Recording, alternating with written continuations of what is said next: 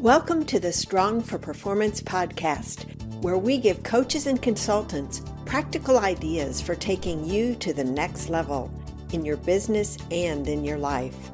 I'm your host, Meredith Bell. I interview experts who've walked in your shoes and offer real world experience that you can apply to your own journey.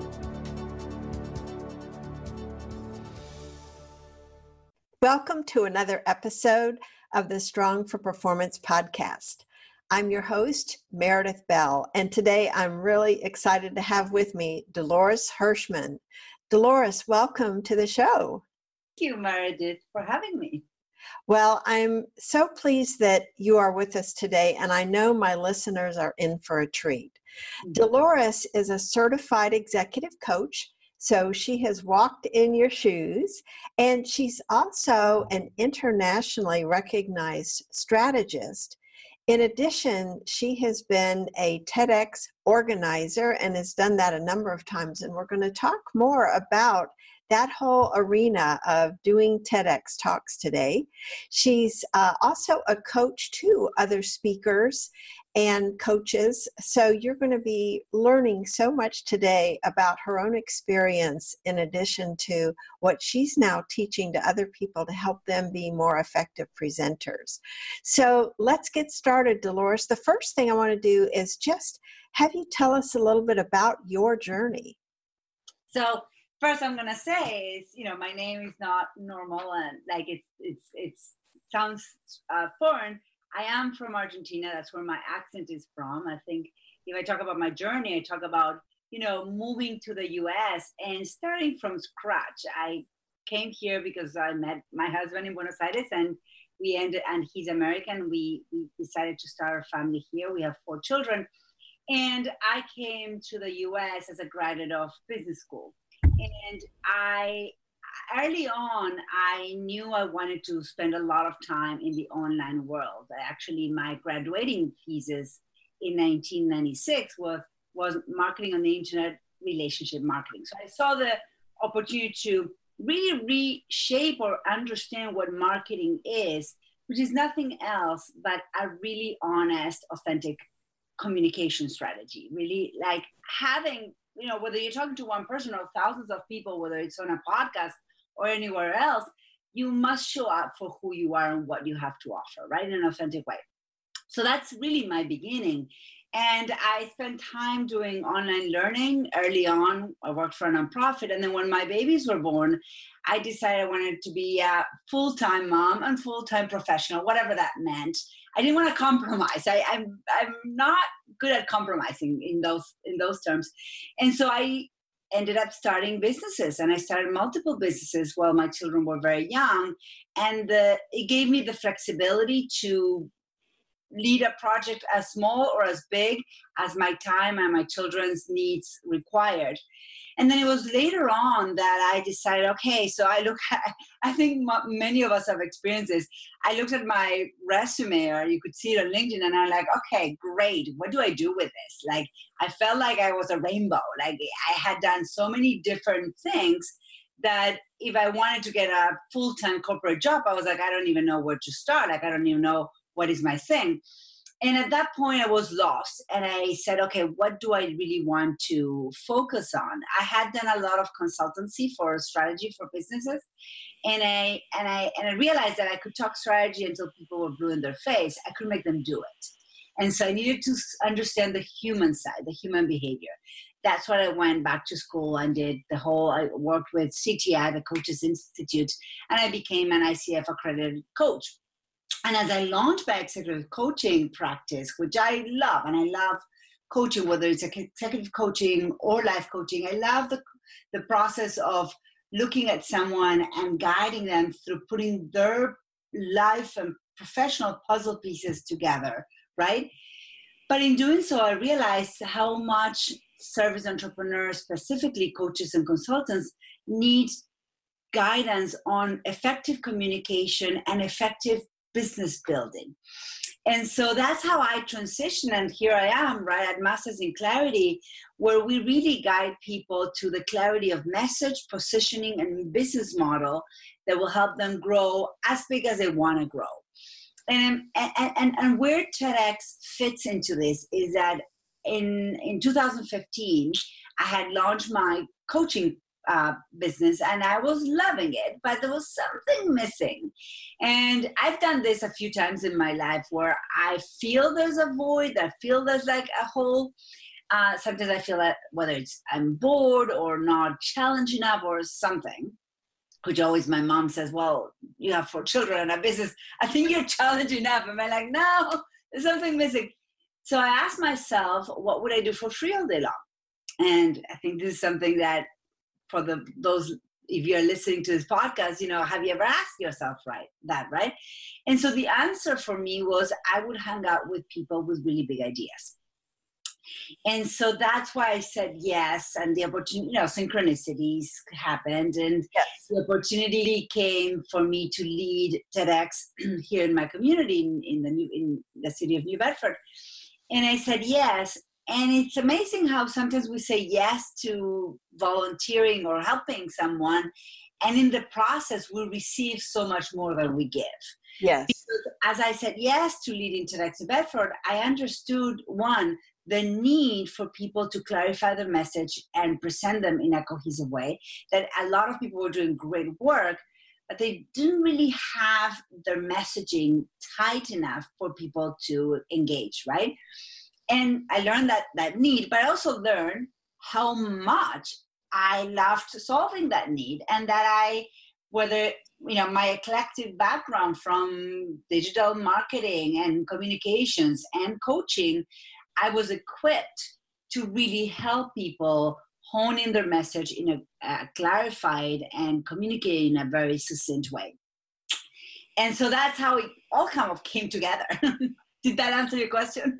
yes, yes, because I think that uh, an important point that you're making there is sometimes you can volunteer for something and really have no idea how it's going to pay off for you later. And this whole TEDx organizer role for you started out as something that you wanted to try, and then it turns out that that was a huge win for you and the people you got to work with. So tell us a little bit more about what's involved in being a TEDx organizer and what are some of the benefits that you've seen as well as the people you've helped uh, yeah. with that. So, um, so yes, absolutely TEDx was something that I said. I, again, I like challenging myself all the time. I, I, it's just how I'm wired. And it was one of those things I said, okay, I don't know if I can pull this off, but I'm willing to give it my best. Um, what it takes to be a TEDx organizer, really, it's as simple as uh, saying I want to do that and going on to TED.com and you know researching the information. You have to fill out an application and say I want to organize an event in my area. And the, I mean, there's a process. It is, mm-hmm. um, it is, it, but it's a process that you have to go through. And I actually did that process in 2012 when I was working with somebody else, and we did it. We did the first one together. And then since 2012 and 2015, I loved the format so much. I decided for my own benefit to participate in TEDx event, TED organized events, like the main TED conference.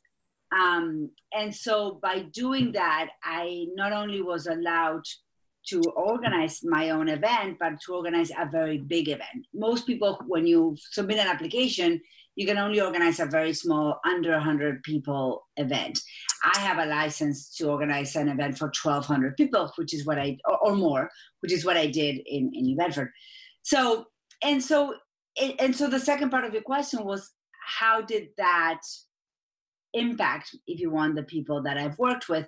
So I'll answer in, in layers. I think the speakers that I was honored to host in my event, um, you know, there's no big data on impact, but there's a lot of anecdotal data. For example, a woman who we hosted, and she's an expert in addiction, and she has a kind of different approach on how to deal with severe, you know, drug addiction and I know that because of her appearing on our stage, um, she ended up working with some local hospitals here in my community and brought some of her knowledge to serve. We are um, Massachusetts and the South Coast and this area where I live in, unfortunately, is one of the highest. Um, there's an opioid op- opioid epidemic, so uh, we really have a big problem in um, drug addiction, um, opium drug addiction. So, so that that's one anecdotal, um, you know, story I can tell. Then I know I, another uh, speaker that we hosted on our stage, his talk ended up becoming a book proposal. And that book proposal was picked up by a publisher, and he ended up ended up having being offered a seven figure book deal. Um, um, another thing we did was we hosted one of our speakers in 2017. She delivered the first talk ever delivered on a TED or TEDx stage, because then TED did it later, but we delivered the first talk that instead of using a PowerPoint or a slideshow like we always do, we used a full stage hologram. So the, the speaker was in person on stage, but she used a 3D hologram to illustrate her talk. So instead of a slide deck, she had like he was talking about a lion in the jungle. She had like a lion jumping on the crowd on this hologram. So it was amazing and oh. uh, amazing. That is amazing.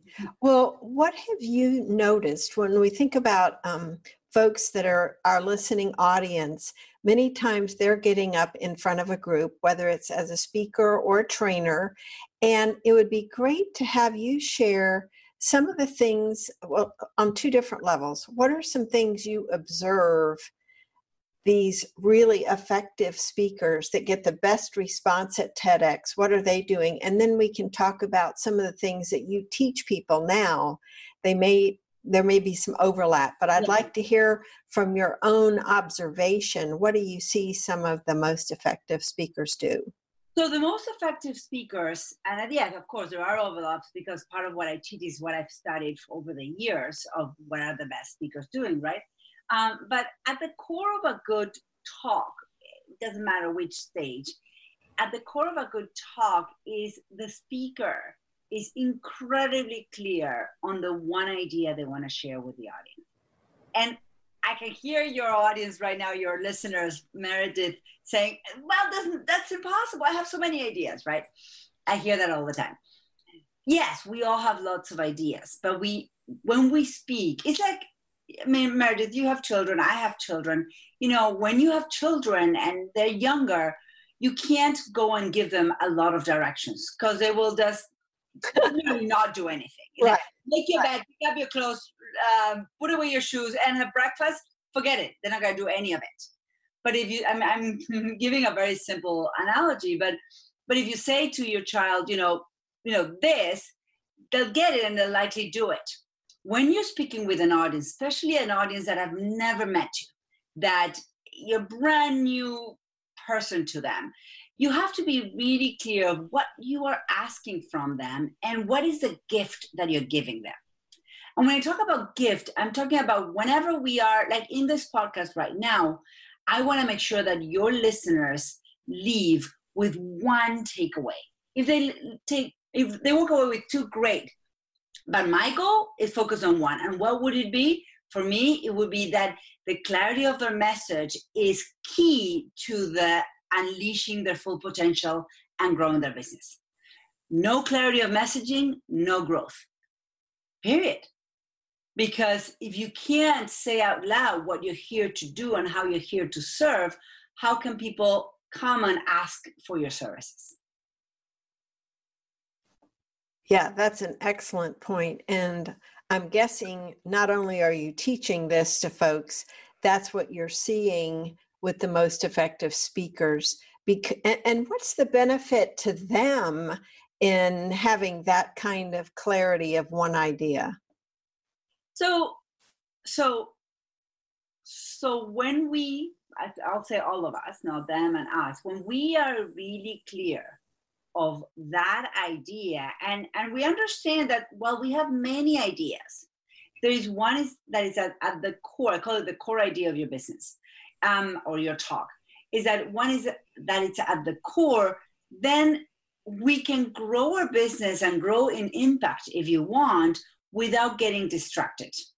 Not only it, our our market or the audiences that we're talking to clear of what we are here to do but also we can stop the what i call the squirrel moment right? Like oh the market is doing this i'll go do this. And oh the market is doing that. Of course we have to listen to our market but staying true to the one thing we're here to solve or, or, or the one thing we're here how we're here to serve will allow us to get traction over the years. You and i know meredith that growing a service-based business takes consistent cohesive action consistent and cohesive if we are consistent but no cohesive one day it's like, oh, I'm great at helping people speak. Oh, I'm great at helping people uh, get their next position in leadership development. Oh, I'm I can do that too. Or, then what are you there for? Like, and here's the other thing: when you are clear of what you stand for and what you bring to the market, not only will people be able to hire you, but other people will be able to refer you. Oh you need oh you need that you should go to that person. That's the go-to person for tedx or for speaking in my case. Mm-hmm. yeah that is really huge. The ability to state it yourself so that other people are able to state that as well because that's what's been hammered into their brains and i think uh, i was reading one of your articles uh, on LinkedIn about this and the organization of the the talk and one of the key things was not just being clear on your idea but making that point about your idea multiple times in the presentation not assuming people get it the first time. Yeah so one of the things that has as a result of all this work and kind of the gift of volunteering for TEDx is that really I, I, the way I think I'm equally creative as I am analytical, and so I'm always looking for patterns, right? And so in first, as I became a speaker, and then I started helping speakers for my TEDx. Uh, before I did this as part of my offerings, um, I started reading books and listening to talks, TEDx and other talks, and TED talks, and but others and I started looking for patterns of what were the most one looking at successful talks by views, but also talks that touch me most. Mm. Like I wanted to feel my own experience, right? And so I created this kind of framework that you're referring to, that it's available on LinkedIn or on my website, where I actually grab a talk, a public talk that's been out there, and I and I analyze it through my framework. Um, and so I kind of deconstruct, or uh, it call, it's called the anatomy of a talk, and um, and I and I kind of compare the framework with how that speaker did it. And there's a lot of myths about speaking. You know, right now we're talking a lot about storytelling and the importance of sto- storytelling. But the truth is, a story, if you think about it, a story is a, a tale about you or someone else. But it's just a story not necessarily with the learning of the story taken out of it to in an explicit way. If you just walk on stage and tell a story and you walk out the audience will make probably will be engaged because we all love storytelling. You know that's how we grew up hopefully you know having someone tell read a book. But the moment you walk out of stage they'll be left with a sense of oh that was nice but what do i do now so when I talk about speaking, I talk about storytelling is an instrument and a, a, um, a tool that you use for effectively delivering the gift, which is the core idea that you want the audience to take away. Mm-hmm. And when you do that, that, I'm so glad you brought up that whole thing of storytelling because I do think that's critical uh, to talk in terms of concepts or generalities doesn't touch the emotions. So, do you have any recommendations about whether the uh, idea gets presented first, followed by the story, or do you start with the story, or does and then follow with your point, or is there a recommended structure or sequence? There's definitely a, a structure sequence that I teach. Again, it's my framework.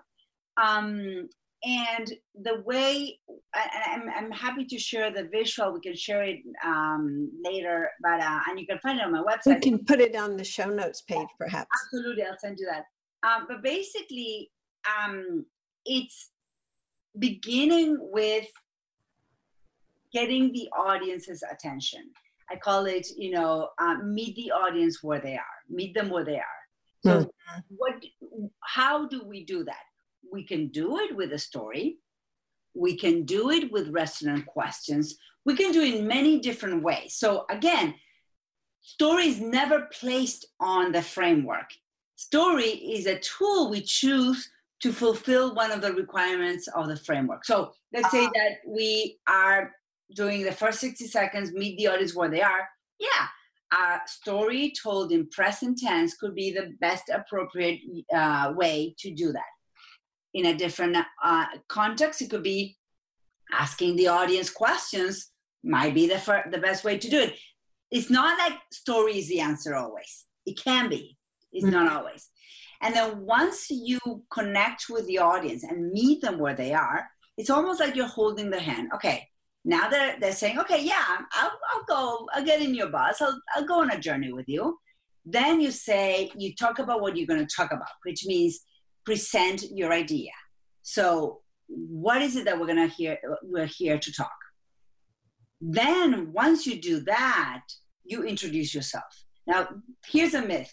Most people, and I'm sure you've done it because I know I've done it before I knew better, um, that you go on stage and you say, Oh, thank you so much for having me. You tell the organizer, My name is Dolores, and today I want to talk about blah, blah, blah how many times? I mean, I've done it like quite a few times. Mm-hmm.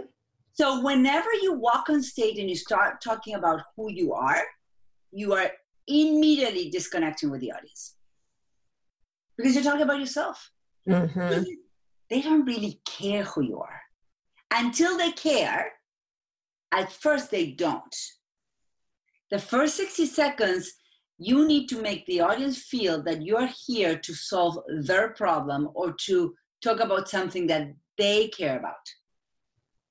So once you cover that, and then you tell them what you're going to talk about, then and only then you must talk about yourself. Now, it's not like you should, you must. Why? Because you now hook them. Now they're interested in what you're going to talk about. Now you need to make them feel that they can trust you with that message. Because mm-hmm. if I walk on stage and say, you know, uh, uh, who here needs to lose weight? Um, let's say half of the room says yes. I believe that losing weight is easy. Great. Uh, who am I to talk about? I, I, I don't know how to do that. Like, like they're listening and they're excited, right? But then I have no credentials in helping people lose weight. So I just hooked a whole caboose of people that I'm about to disappoint. So, so when you talk about yourself, it's not about the whole resume, but it's like, why are you the right messenger for this message? Mm-hmm. And so it's almost a responsibility. Again, I'm going to use a very simple analogy. You're in a, uh, um, you're at Disney or one of the amusement parks, and a five-year-old is lost. And you find this child and you probably lean down meet them where they are like you you kneel down to their eye level and you say are you lost? Resonant question. They say yes. Okay i believe that we can find your parents. He's like or she's like cool.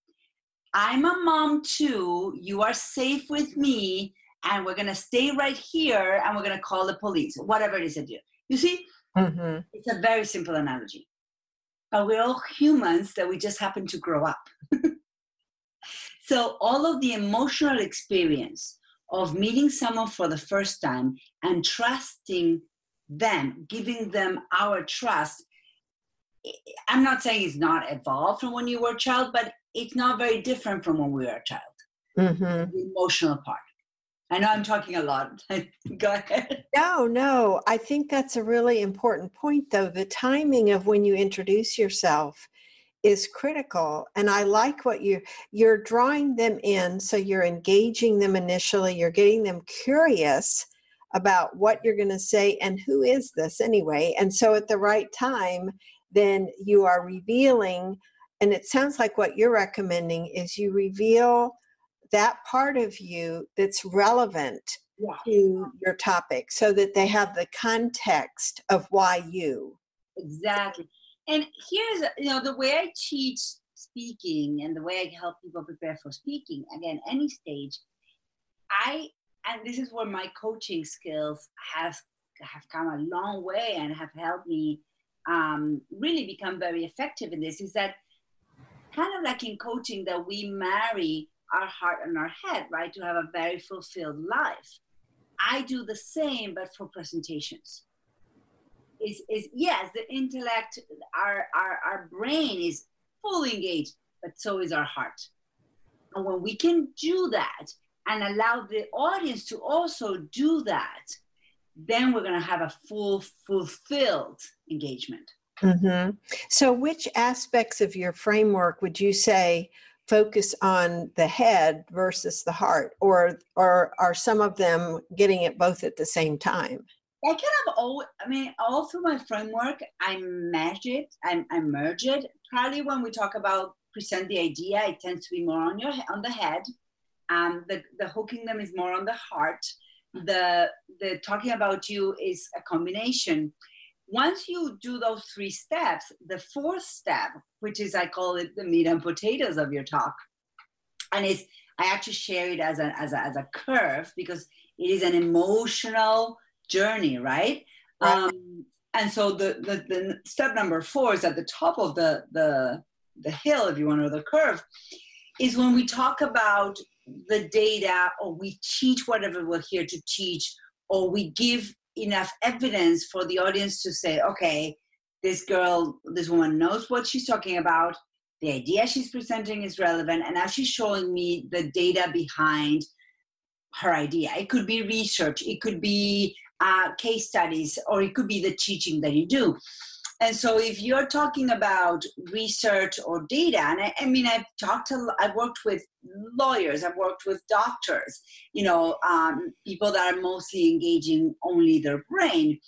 And and I, I remember this lawyer, she's a partner a very very big firm in Boston. She said that once you deliver the talk the way we worked it together, she had a line of people wanting to talk to her after her speaking, which is the goal, right? And so the way we I teach it is that for every piece of data that you're going to share, put a face to it. So yes, share the relevance of I don't know the opium addiction, but then tell me a story of a specific human being and show me how this number is affecting their life because the number will touch our heads and we'll say, oh my God, that's horrible. But the story will touch our hearts. And so when you combine that in the what I call the meat and potatoes part of your talk, you're because the audience will remember the stories, might not remember the numbers, but they will remember how the stories made them feel. Mm-hmm. And so so that's how we combine it. And so then what follows the meat and potatoes? what follows? So what follows the meat and potatoes is not dessert. Not dessert. I was get my mouth was watering there thinking about dessert. I use metaphors a lot. Um, so actually, uh, funny enough, so when you get to the meat and potatoes at the top of the curve, you're kind of coming down the hill. So basically, you remind them of the new idea. I always say that if you were to chart how people are feeling throughout your talk and you said it at first when you introduce your idea you're they're going to get curious. And then when you talk about yourself they're going to feel safe. And then when you talk about the meat and potatoes depending on the topic they might even feel hopeless. Because if you're really talking about let's say about the opium addiction i'm just picking that it's pretty drastic Yes. So so you want to take them out of that emotion and then you have to remind them of the new idea of the idea you're presenting and say, oh, wait, but if we were to work with this idea, that hopelessness might turn into hope. Mm-hmm. So you remind them actually, the next step is to remind them of the new idea and then present the new reality. Literally verbalize and paint the picture of what is possible. What would the world look like if this idea that you're talking about is introduced into their lives, into the mm. audience's lives? Like if I, I'm, let's say I'm talking about this, I'm going to ask your listeners what is possible if every time you speak, you have a line of people wanting to talk to you or a line of people emailing you? I, like, you guys, you are listening, answer that on a piece of paper. Like, what is possible if, if everybody wants to talk to me after I speak? What is probably possible is that you grow in influence, you grow in credibility, and ultimately you grow in dollars, you grow in your business, and you grow in impact, right? That's a new reality. And then at the end, very end, step seven. So, what action are you going to invite your audiences to take once it once you're done? Right. And what are you seeing with some of the speakers you've observed and you've coached? What are some of their calls to action that have been most effective? Great, great question. So, obviously, the call to action will be dependent on the context. So if you are speaking to like a lunch and learn where you are not getting paid to speak and you're there to promote your services, a call to action could be, you know, you know, book a consultation with me or here's a free resource or put your name on this list and I'll send you the PowerPoint or some way that the audience will continue engaging with the speaker. That's one one idea, simple idea. Um, in a more broader or in a um, keynote or an event that you've been uh, asked to speak and you're paid or even a TEDx where you can't sell or pitch, the most effective call to actions are very, very simple and is not unlike the ending of a coaching call. When you're finishing a call with a coachee, you want to have your call to action or wrap up of your call be very specific so that the coachee can actually follow through. Mm-hmm. So sometimes, you know, how many times you, Meredith, or the, our listeners have ended a call with an inquiry? Like, you know, and I want to leave you with what is possible. I mean, let's say taking the the example of my topic, what is possible if your talks become engaging and you have a long line? Like, I can leave you with that.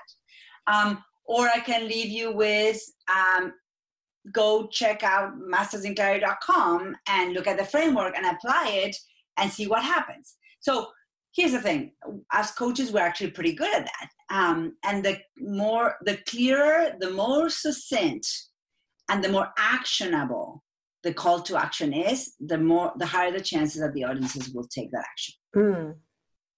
I would think so. That very specific. Do you um, encourage people to get um, the audience to write down something they're making a commitment to do as a result of what they've heard? So it de- again depends on the context. If you're in a workshop style, absolutely. Um, uh, yes, it, yeah. It, what you don't want. So here's one thing that I've had mixed results with. Um, some people have enjoyed it, but now it, it used to work more a few years ago but now with so many people on the phones you know it's exciting when a speaker says take out your phone and do blah blah blah or send a text to someone chances are once you have your audiences turn on their phones for that little action the chances that they won't let go is really high. Yes. And awesome. so it used to work better um, and the th- and the writing that's why the writing down when you say writing down most people will do it on their phones. Ah okay. Unless you are in a setting where there is a table and they ha- know they have paper and pen and they are taking notes yeah. then go ahead but if there's a high risk that they're going to take their phones you're going to lose them such a great point Tor, such a great point. This is the things that we have to be aware of that yes. worked two years ago might not work today. Right, right. And I think that whole point that it kind of summarize what you're saying is having that focus, know what it is you want to convey, and know what it is you want them to do, and eliminate anything that could present itself as a distraction, including their phones. Including their phones. because you could lose them for the wrap up, whatever your wrap up consists of. And um, and speaking of wrap up, it's hard to believe 30 minutes have already gone by. You've shared some great ideas around what does it take to give a solid presentation that's very engaging that appeals to both the head and the heart with a wonderful framework? So i know some of my listeners are going to be saying all right where can i get more of this information? How can people connect with you and find out more about your services and resources? Absolutely. We're going to do two things. I'm going to send everybody to mastersinclarity.com you know there's the, there's a a button that says free resources. There's also a button that says start here. You can book a consultation. You will find some of our blogs when I do this matching of the framework with existing talks. Um, but the other thing I'm going to gift your your listeners, Meredith, and I'll, I'll send you the link separately.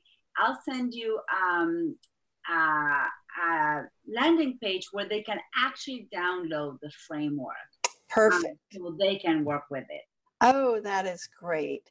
And then your website will have information about how they could work with you if they're interested in improving their skills as a speaker or preparing for their own uh, TEDx presentation. And what was your website again, Dolores? Masters in clarity.com. Masterinclarity.com. Masters. Masters in clarity. Oh, yeah. excellent and the reason for it is because my clients become masters of their own clarity. Oh, excellent. That's my job. That's great. Well, I love that word clarity because the greater clarity that we have about our own purpose and what we want to accomplish in a given speech or a given engagement with a client, the more we come across as confident and certain in what we're doing. And that to me is a big takeaway from what you've talked about today. Mm-hmm. That clarity is such a benefit to you and your audience when yes. you're making any kind of presentation. Absolutely. Well, thank you for joining me today, Dolores. It's been such a pleasure talking with you. Thank you so much, Meredith, for having me. Thanks for tuning in to the Strong for Performance podcast. Now head over to growstrongleaders.com to learn how our tools can increase your impact with clients and expand your business. And while you're there, grab our free ebook, The Five Secrets to Getting Better at Anything. Until next time, I'm Meredith Bell. Make it a great day.